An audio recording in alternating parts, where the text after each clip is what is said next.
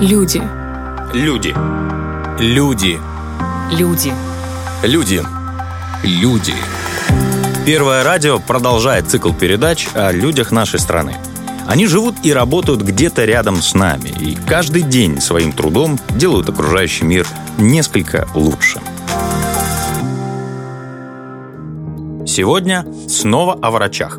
Профессиональных врачебных кругах бытует мнение, что самый высокий уровень ответственности в медицинской среде лежит на так называемых диагностах, самых обычных докторах общей практики.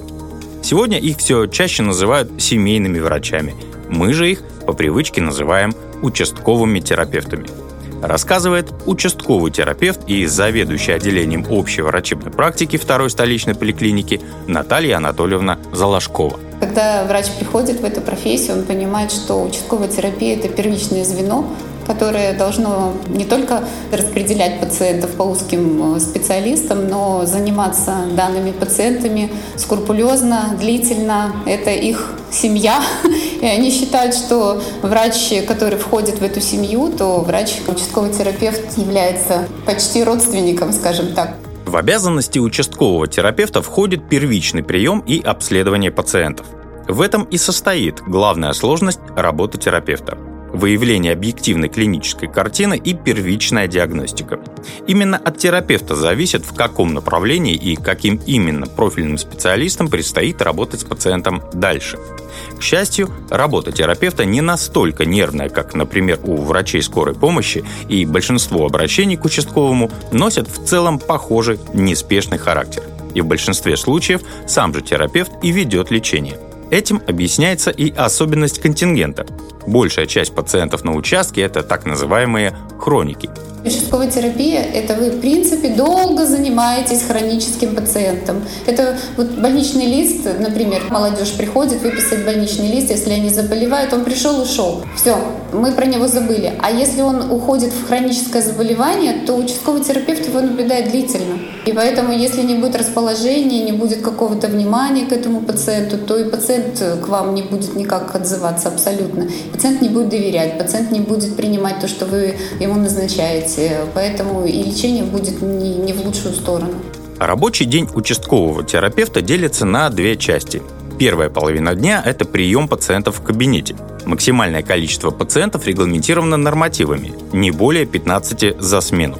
Но на практике терапевт практически всегда принимает пациентов сверх норматива, не по записи.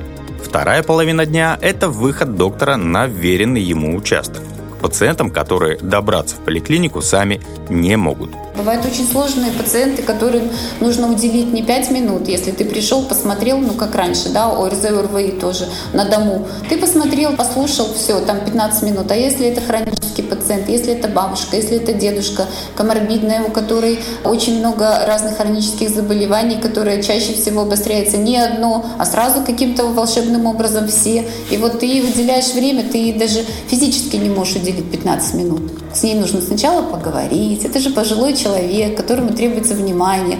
Она тебе все расскажет, начиная со своей юности, молодости и так далее. Это все нужно выслушать, на это нужно иметь терпение и время. К сожалению, сейчас времени никому не хватает. Первое место по частоте обращений к участковому терапевту еще до недавнего времени уверенно держали пациенты с сердечно-сосудистыми заболеваниями. Но сегодня, как несложно догадаться, их уверенно потеснили заболевания респираторные – нет, пациенты не стали чаще простужаться, но пациенты стали более осторожными. Если раньше переносилась простуда на ногах, то есть даже 37, даже 38 пациент принимал какой-то порошочек против температурки, все, температура ушла, он пошел на работу. Сейчас такого нет. Сейчас абсолютно любая температура 37, 37,2, пациенты обращаются, любая заложенность носа, любая жалоба, связанная с катаральными явлениями, то есть все проходит через нас. С одной стороны, подобные тенденции добавляют нагрузки и самим докторам, и всей медицинской системе.